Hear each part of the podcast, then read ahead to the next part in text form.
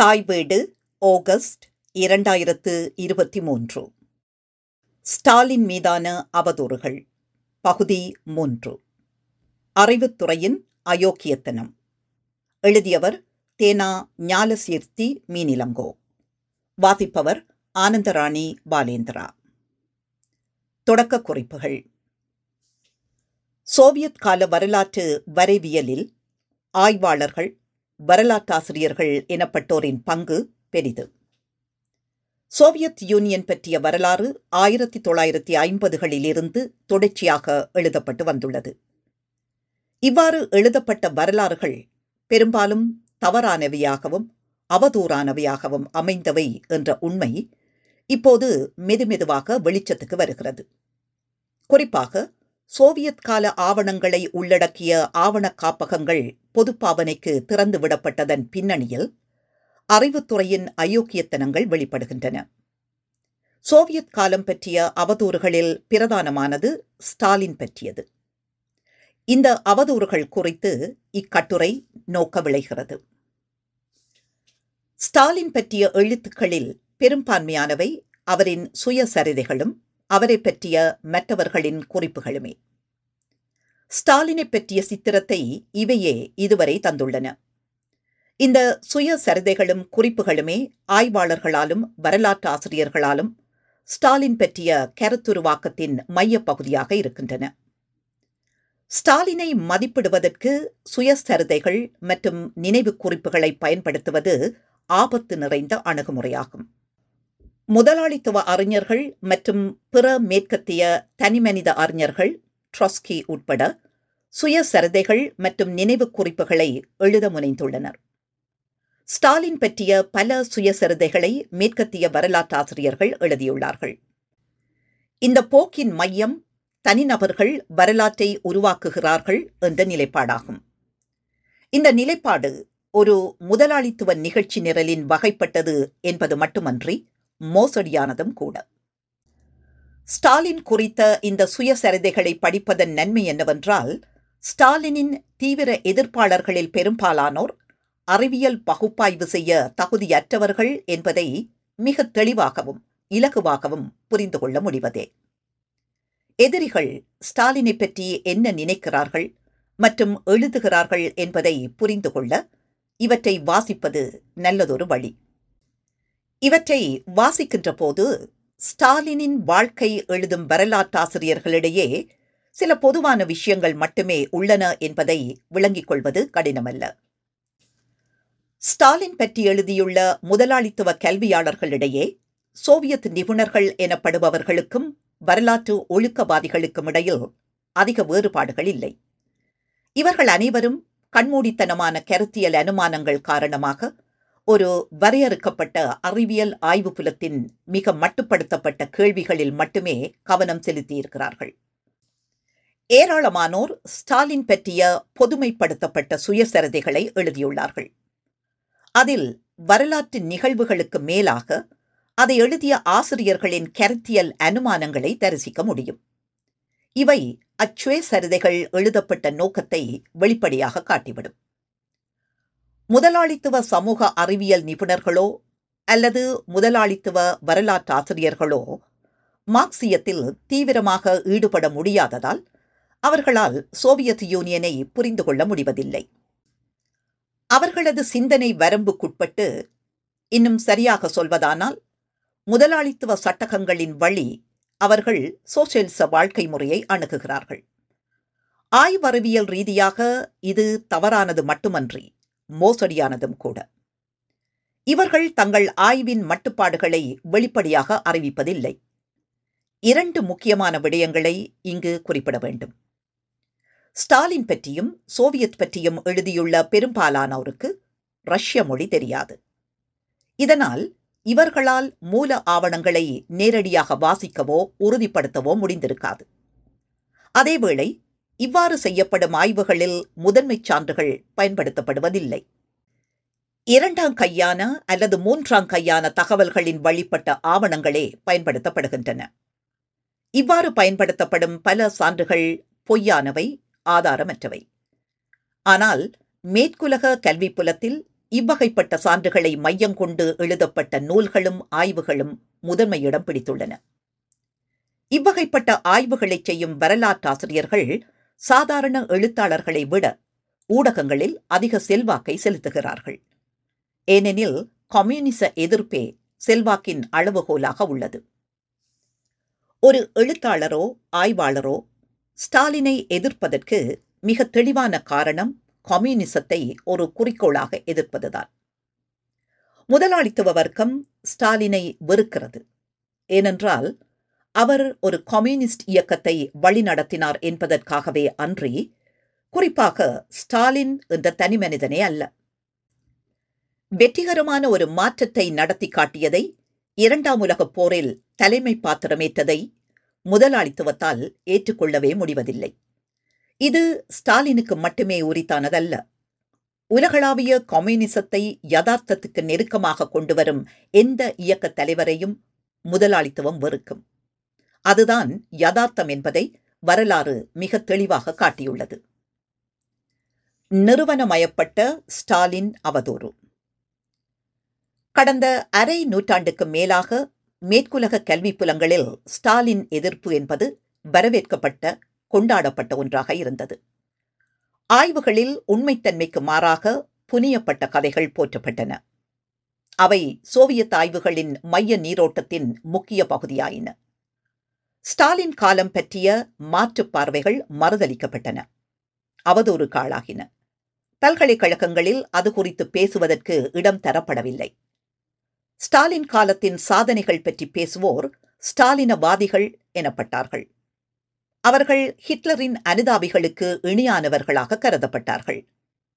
இதன் வழி சோவியத் காலம் பற்றிய ஆய்வுகள் மிகுந்த பக்கச்சார்பானவையாக மாறின. இன்றும் இந்நிலை மாறவில்லை. மேற்குலகின் முதலாளித்துவ கல்வி நிறுவனங்கள் புதிய நவீனமான சிந்தனைகளுக்கு வெகுமதி அளிக்கின்றன. அவை சோசியலிச எதிர்ப்பையும் கம்யூனிச வெறுப்பையும் உமிழ்கின்ற போது அச்சிந்தனைகள் வெகுமதிக்குரியனவாக மாறுகின்றன. அவ்வகைப்பட்டே சோவியத் கால பொய்கள் ஏராளமாக உற்பத்தியாகின. இவ்வகைப்பட்ட புதிய கருத்தோட்டங்கள் கேள்விக்குள்ளாக்கப்பட்ட போது அவை கம்யூனிச ஆதரவு என்று மறுக்கப்பட்டன. அறிவியற் துறையின் இவ் அயோக்கியத்தனத்தை விமர்சித்தோர் சோவியத் முகவர் எனப்பட்டனர். இவ்வாறு பொய்கள் மீதான விமர்சனங்களைக் கண்டு ஆய்வறிவாளர்கள் கம்யூனிச பூதம் என்ற கவசத்துள் ஒளிந்து கொண்டனர். இந்த நவீன சிந்தனைகள் எதுவித விமர்சனமுமின்றி மேற்குலக ஆய்வுலகால் கொண்டாடப்பட்டது. ஹார்வர்ட் பல்கலைக்கழகத்தின் ரஷ்ய ஆராய்ச்சி மையம் அமெரிக்க உளவுத்துறையான சிஐஏயின் கோட்டையாக விளங்கியது. இதன் இயக்குநரான ஆடம் உலாம் ஸ்டாலினை கண்டிக்க வேண்டியதன் அவசியத்தை பின்வருமாறு விளக்குகிறார். கிறிஸ்தவ ஒழுக்கத்துக்கு எதிரானவராக அவர் இருந்தார். இது கண்டிக்கப்பட வேண்டியது. அதேவேளை ஸ்டாலினை விமர்சிப்பது என்பது அந்த ஆண்டுகளில் சோவியத் மக்களின் சாதனைகளை குறைப்பது என்று அர்த்தமல்ல. ஆனால் அந்த குற்றங்களும் துன்பங்களும் இல்லாமல் இன்னும் எவ்வளவு சாதித்திருக்க முடியும்? பார்க்க Stalin the man and his era, Adam B Ulam, ஆயிரத்து தொள்ளாயிரத்து எண்பத்தி ஆறு. இங்கே இரண்டு விடயங்கள் முக்கியமானவை. முதலாவது, கிறிஸ்தவ மத ஒழுக்கத்தின் அடிப்படையில் ஸ்டாலின் மதிப்பிடப்படுகிறார். இரண்டாவது, சோவியத்தின் சாதனைகளை குறைத்து மதிப்பிட வியலாத நிலையில் ஸ்டாலினை குற்றஞ்சாட்டுவதன் மூலம் வெறுப்பை உமிழ்தல். உலாமால் வேறெந்த குற்றச்சாட்டையும் முன்வைக்க முடியாத நிலையில் இவ்வாறான ஒரு கருத்தை அவர் முன்வைக்கிறார். ஸ்டாலின் மீதான இன்னொரு அவதூறு, அவர் முட்டாள், திறமையற்றவர், வினைத்திறனுடன் செயற்பட தெரியாதவர் போன்ற கருத்துக்களால் நிறைந்தது. வலுவான ஆதாரங்களுடன் நிரூபிக்க வியலாத விடத்து ஆய்வாளர்கள் கையில் எடுக்கும் ஆயுதம்தான் ஸ்டாலினின் செயல் திறமின்மை பற்றிய விமர்சனம். எடுத்துக்காட்டாக, மிக வலிமையான ஸ்டாலினிச எதிர்ப்பாளர்களில் ஒருவரான ரொபர்ட் டக்கர் ஹிட்லருடன் ஸ்டாலினின் ஒப்பந்தம் சோவியத் யூனியனுக்கு நல்லதல்ல என்பதை நிரூபிக்க நூற்றுக்கணக்கான பக்கங்கள் மூலம் வலிமையாகவும் அவநம்பிக்கையாகவும் போராடுகிறார். அவ்வாறு செய்வதன் மூலம் ஆயிரத்தி தொள்ளாயிரத்தி முப்பத்தி எட்டாம் ஆண்டு மியூனிச்சில் ஹிட்லரை பிரிட்டிஷ் மற்றும் பிரெஞ்சு சமாதானப்படுத்தியதற்கு சில நகைப்புக்குரிய சாக்குகளை கூறுவது அவருக்கு அவசியமானது. பார்க்க Stalin as revolutionary, Robert C Tucker, nineteen seventy two. டக்கரை போலவே ஸ்டாலினின் சுயசரிதியை எழுதிய பலரும் ஸ்டாலின் திறமையற்றவர் என்று சொல்கிறார்கள். இதில் கவனிக்க வேண்டியது யாதெனில், இவ்வாறு சொல்பவர்கள் இரண்டு விடயத்தை செய்ய மறந்துவிடுகிறார்கள். முதலாவது, அவர் திறமையற்றவர் என்றால் எவ்வாறு அவரால் சோவியத் யூனியனை ஒரு வல்லரசாகவும் தொழில்துறையில் சிறந்து விளங்கிய ஒன்றாகவும் மாற்ற முடிந்தது. இரண்டாம் உலகப் போரின் கதாநாயகனாக ஸ்டாலின் எவ்வாறு மாறினார் என்ற கேள்விகளுக்கான பதிலை யாரும் தருவதாக இல்லை. இரண்டாவது, அவர் திறமையற்றவராக இருந்தால் அவரை விட திறமையான ஒருவர் யார் என்பதையும் அவர் ஸ்டாலினை விட திறமையானவர் என்பதை நிரூபிக்க வேண்டியதும் அவசியம். விமர்சகர்கள் பொதுவாக இதை செய்ய தவறிவிடுவார்கள். இவை மொத்தத்தில் சோவியத் கம்யூனிஸ்ட் கட்சியின் தலைமைக்கான ஸ்டாலினின் அரசியல் போட்டியாளர்களின் முட்டாள்தனத்தை நிரூபிக்கவே அவை பெரும்பாலும் நமக்கு உதவுகின்றன. அதேவேளை ஸ்டாலின் ஆட்சி பற்றி மட்டுமன்றி ஏனைய சோசியலிச ஆட்சிகளின் மீது சேட்டை அள்ளி இறைப்பவர்களை கூர்ந்து கவனித்தால் ஒரு விடயம் தெளிவாக புலப்படும். இவர்கள் சமூக சக்திகளின் கொடிய கலவையாக இருக்கிறார்கள். இக்கலவையானது முதலாளித்துவ கல்வி நிறுவனங்களால் பணியமர்த்தப்பட்ட அதேவேளை அரச அதிகாரத்தில் எந்த அனுபவமும் இல்லாத அறிவுஜீவிகளாக இவர்கள் இருக்கிறார்கள். இவர்கள் அரச அதிகாரத்தில் அனுபவம் இல்லாத அல்லது அரச அதிகாரம் பற்றிய அனுபவத்தில் அக்கறை இல்லாதவர்கள்.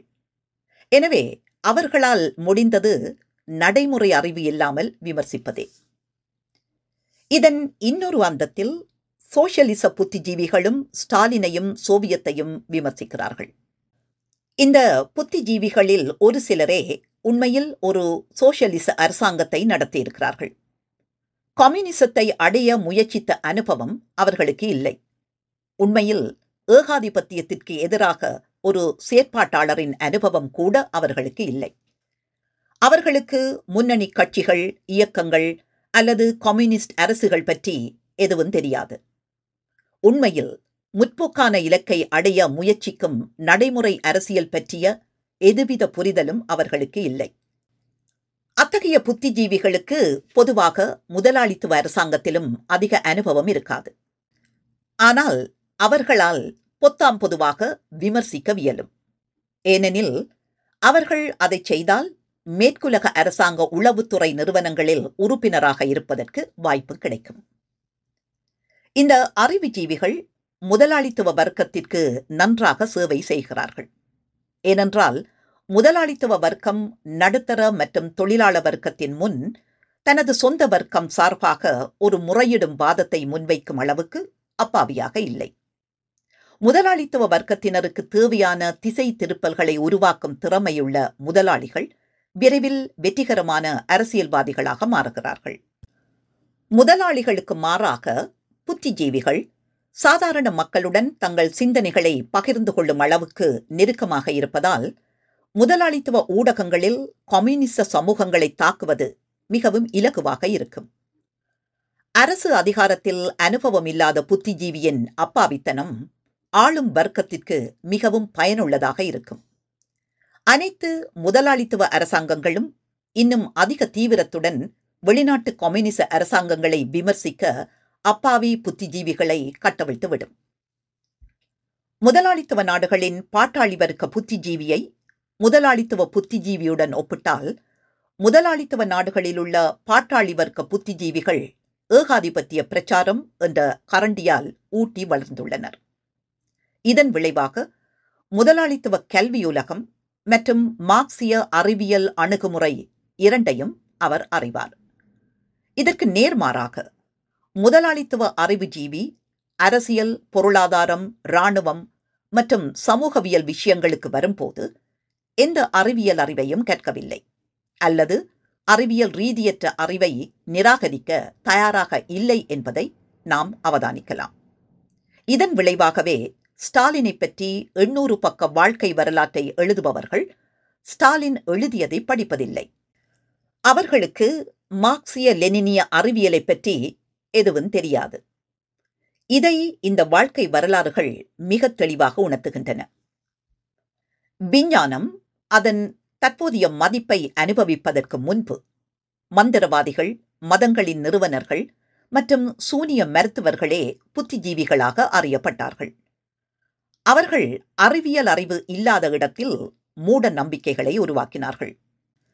பூசாரிகள் தெய்வங்களின் கோபத்தை தணிக்க முயற்சி என்ற போர்வையில் மக்களிடமிருந்து நிதியை பெறுவதற்கு தங்கள் திறன்களை பயன்படுத்தினர். மந்திரவாதிகளும் சூனிய மருத்துவர்களும் அதையே செய்தார்கள். அவர்கள் அனைவரும் உழைப்பு பிரிவின் சிந்தனை பக்கத்தில் இருந்தார்கள். அதே நேரத்தில் பெரும்பாலான உழைப்பு உடல் உழைப்பாகவே இருந்தது. எனவே தங்கள் மூளையை பயன்படுத்தி சுரண்டும் போக்கே இருந்தது. ஸ்டாலினுக்கும் மார்க்சிசம் லெனினிசத்துக்கும் இடையிலான உறவென்பது குறித்த புத்திஜீவிகளால் விளங்கிக் கொள்ளப்படாத ஒன்றாகவே இருந்தது, இன்னும் இருக்கிறது. முதலாளித்துவ புத்திஜீவிகள் மார்க்சியம், லெனினிசம் மற்றும் விஞ்ஞான முறை பற்றி அறியாதவர்கள். அவர்களால் ஸ்டாலினை புரிந்து கொள்ள முடியாத போது கட்டுக்கதைகளின் வழியே ஸ்டாலினை உருவகிக்க வேண்டிய கட்டாயத்துக்கு ஆளாகிறார்கள். குறிப்பாக எல்லாம் தெரிந்த நிபுணர்கள் சமூகத்தில் தங்கள் இடத்தை தக்க வைத்துக் கொள்ள மூட நம்பிக்கைகளை கண்டுபிடிக்க வேண்டிய கட்டாயத்துக்கு ஆளானார்கள். முதலாளித்துவ புத்திஜீவிகள் ஆயிரக்கணக்கான பக்கங்கள் எழுதினாலும் இத்தனை ஆண்டுகளுக்கு பிறகும் ஸ்டாலினை பற்றி துப்பு துலக்காமல் வதந்திகளையும் விஞ்ஞானத்திற்கு முந்தைய விமர்சனங்களையும் மட்டுமே பரப்ப முடிந்திருக்கிறது. மிலோவன் டிஜிலாஸ், புதிய வகை உருட்டு. யூகோஸ்லாவியாவைச் சேர்ந்த மிலோவன் டிஜிலாஸ் தான் முன்னாள் ஸ்டாலின் ஆதரவாளன் என்ற முத்திரையோடு தன்னை அடையாளப்படுத்துகிறார். இதன் வழி இன்னொரு வகைப்பட்ட அவதூறை செய்தார். அவர் சோவியத்தை புதிய வர்க்கம் கைப்பற்றி சோஷலிசத்தை அழித்ததாக நம்பினார். ஸ்டாலினை வரலாற்றில் மிகப்பெரிய குற்றவாளி என்று குறிப்பிட்டார். ஸ்டாலினுடனான உரையாடல்கள் என்ற அவரது புத்தகம் இரண்டாம் உலகப் போருக்கு மத்தியில் யூகோஸ்லாவியாவின் புரட்சி மற்றும் அதன் பின் விளைவுகளை பற்றியது. பார்க்க conversations with Stalin, Milovan Djilas, nineteen sixty two. துரதிருஷ்டவசமாக டிஜிலாஸ் ஒரு காலத்தில் கம்யூனிசத்தை பற்றி தீவிரமாக இருந்ததை நிரூபிக்க முயற்சிக்கிறார். இப்போது அவருக்கு அதில் சந்தேகம் உள்ளதென்றும் ஸ்டாலின் ஒரு குற்றவாளி என்றும் நம்புகிறார். இந்த புத்தகத்தை வலதுசாரிவாதத்திற்கு வழிவகுக்கும் எளிமையான அதிதீவிர வலதின் உன்னதமான நிகழ்வாக பார்க்கலாம். டிஜிலாஸ் ஸ்டாலினை பின்தொடர்ந்தார் என்பதல்ல, ஆனால் ஆரம்பத்திலிருந்தே டிஜிலாஸும் அவரது தோழர்களும் பொருள் முதல்வாத முறையை பயன்படுத்தாமல் ஸ்டாலினை பிடித்து கொண்டனர். ஸ்டாலினை தெய்வீக தரத்திற்கு உயர்த்தி அதில் அவர் குறையை கண்டறிவதற்கு முயன்றனர். ஸ்டாலின் போரில் ஒரு தலைவரை விட மேலானவர். அவர் ஒரு யோசனையின் அவதாரம். கம்யூனிஸ்ட் மனங்களில் தூய சிந்தனையாக மாற்றப்பட்டார். அதன் மூலம் தவறு செய்ய முடியாத பாவமற்ற ஒருவராக மாற்றப்பட்டார் என்று தனது நூலில் எழுதுகிறார் டிஜிலாஸ். சோவியத் தலைவர்கள் மது அருந்தினர் என்பது டிஜிலாஸ் தனது புத்தகத்தில் வைத்திருக்கும் மிகவும் நிலையான குற்றச்சாட்டு. டிஜிலாஸ் தனது ஆன்மீகத்தை கிறிஸ்தவத்திலிருந்து ஸ்டாலினுக்கு மாற்றினார். டிஜிலாஸை பொறுத்தவரை ஒரு கம்யூனிஸ்ட் நேர்மையானவர், குடிப்பதில்லை, அதிகப்படியான உணவு இல்லை, உடலுறவு இல்லை மற்றும் நகைச்சுவை உணர்வு இல்லை. அவர் தனது மத தூண்டுதல்களை கட்டுப்படுத்த கடினமாக இருந்தது என்பதை அவர் சுதந்திரமாக ஒப்புக்கொள்கிறார். ஒரு சோவியத் ஜெனரலுடனான தனது முதல் சந்திப்புகளில் ஒன்றை டிஜிலாஸ் நினைவு கூறுகிறார். ரஷ்யர்கள் நாங்கள் நன்றாக சாப்பிடுகிறோம், இன்னும் நன்றாக குடிக்கிறோம், எல்லாவற்றிலும் சிறப்பாக போராடுகிறோம் என்ற கூற்றை டிஜிலாஸ் ஏற்கவில்லை. டிஜிலாஸ் தனது நூலின் வழி இரண்டு விடயங்களை செய்ய முனைகிறார். முதலாவது, தனது கிறிஸ்தவவாத நிலைப்பாட்டில் ஸ்டாலின் இல்லாமையை மிகப்பெரிய குற்றமாக காண்கிறார். இரண்டாவது, தன்னை முன்னாள் ஸ்டாலின் ஆதரவாளன் என்பதன் மூலம் தனது வாதங்களுக்கு வலி சேர்க்க முனைகிறார். Bertrand Russell அறிவுலக அயோக்கியன். இருபதாம் நூற்றாண்டின் முக்கியமான தத்துவார்த்த சிந்தனையாளர்களில் பெர்ட்ரண்ட் ரசலுக்கு தனித்துவமான இடமுண்டு. கணிதவியலாளர், கல்வியாளர், சமூக சிந்தனையாளர், நாத்திகன், ஜனநாயகவாதி, போர் எதிர்ப்பாளர் என்றெல்லாம் இவரை பற்றிய ஏராளமான கட்டுரைகள் இணையத்தில் கிடைக்கின்றன. அவரை பற்றி மறைக்கப்படுகின்ற முக்கியமான செய்தி ஒன்றுண்டு. தனது வாழ்நாளில் பெரும்பகுதி அவர் பிரித்தானிய உளவுத்துறையின் முகவராக இருந்தார். இந்த தகவலை பிரித்தானிய உளவுத்துறையே ஆயிரத்தி தொள்ளாயிரத்தி தொன்னூறுகளின் பிற்பகுதியில் வெளியிட்டது. ரசல் செல்வம் மிக்க பிரபுக்கள் குடும்பத்தில் பிறந்தவர்.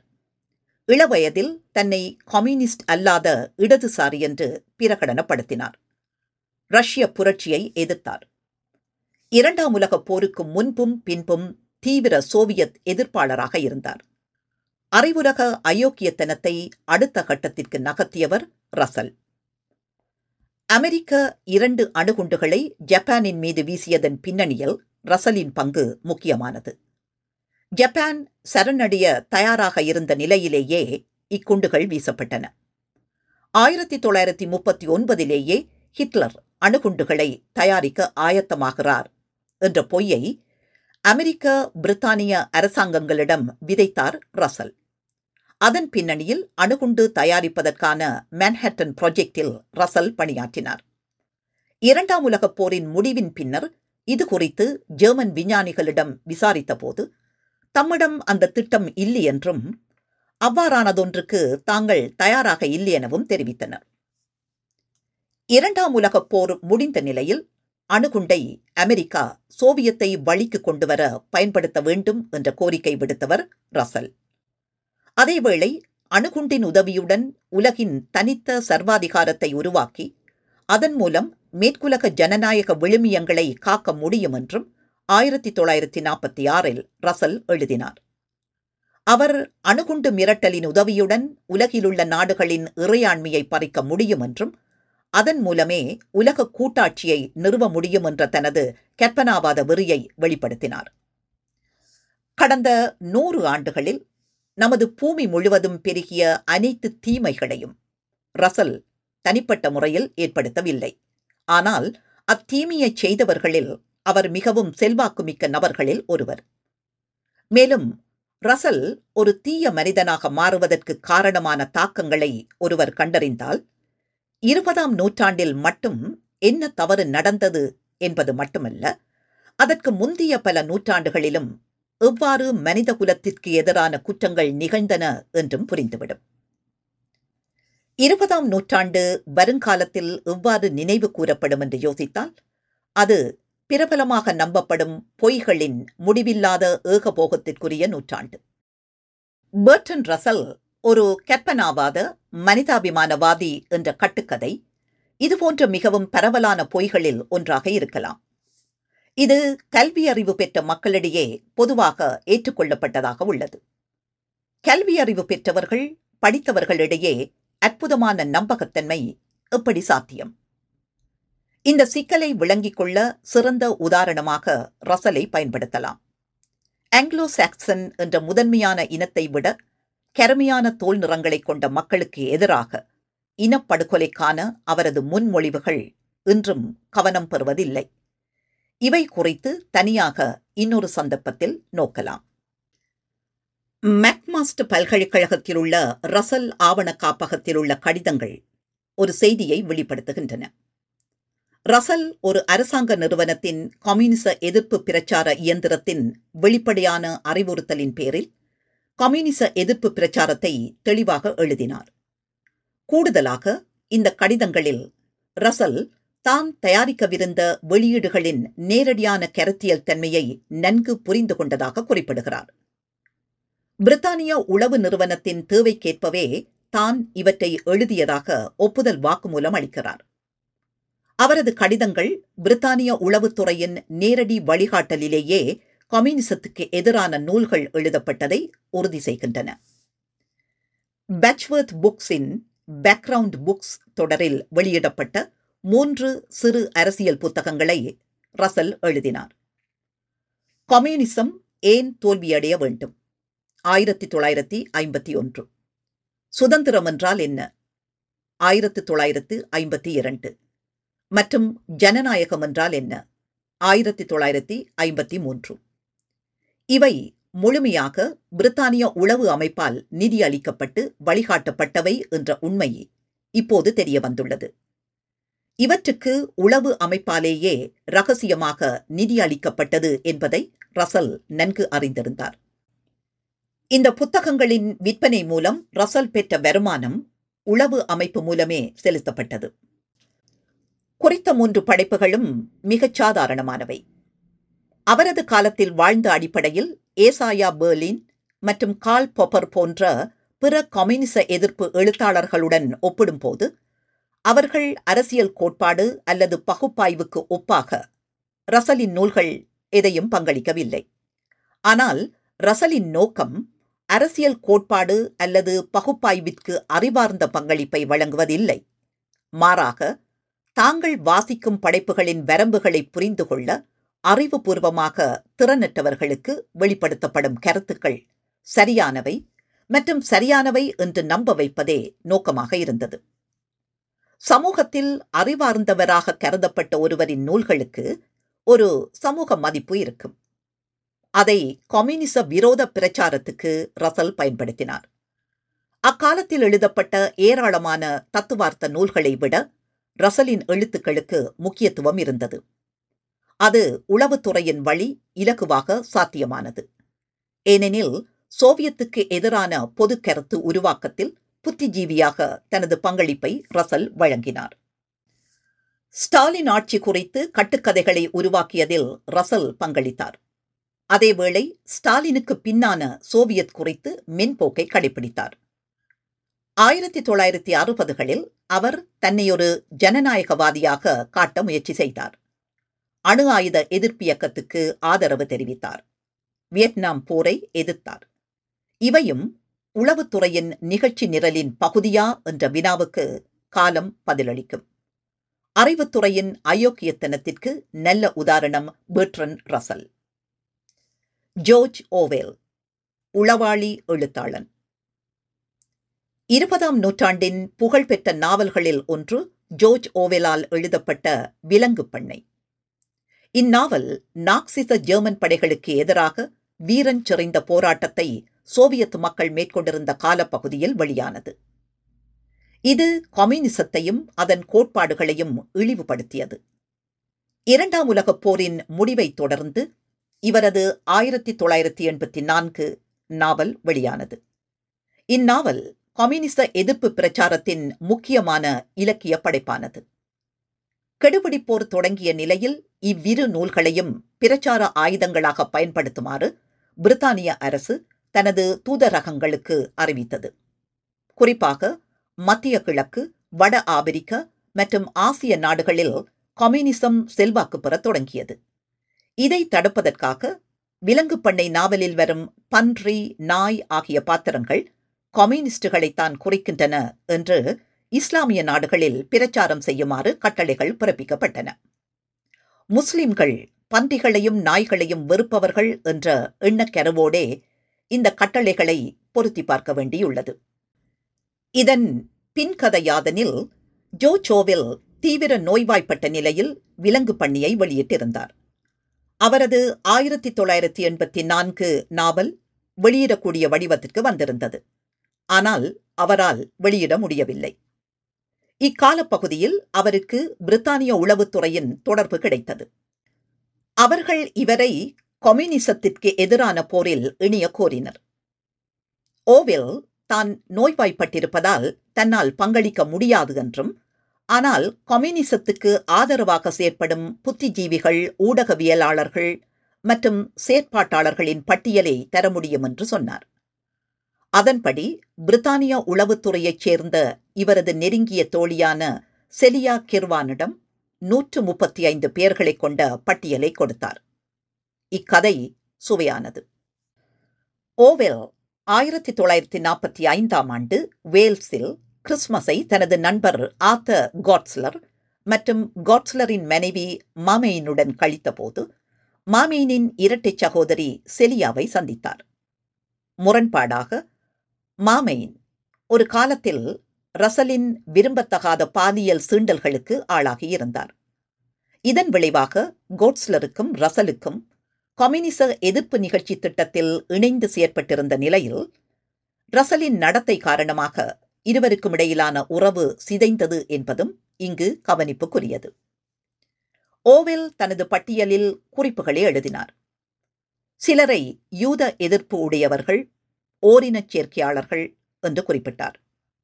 பட்டியலில் உள்ளவர்கள் பொதுவாக கம்யூனிஸ்டுகள் என்று பெயரிட்டார். இந்த பட்டியலில் இருக்கும் நன்கறியப்பட்ட பெயர் வரலாற்றாசிரியர் இ எச் கார்.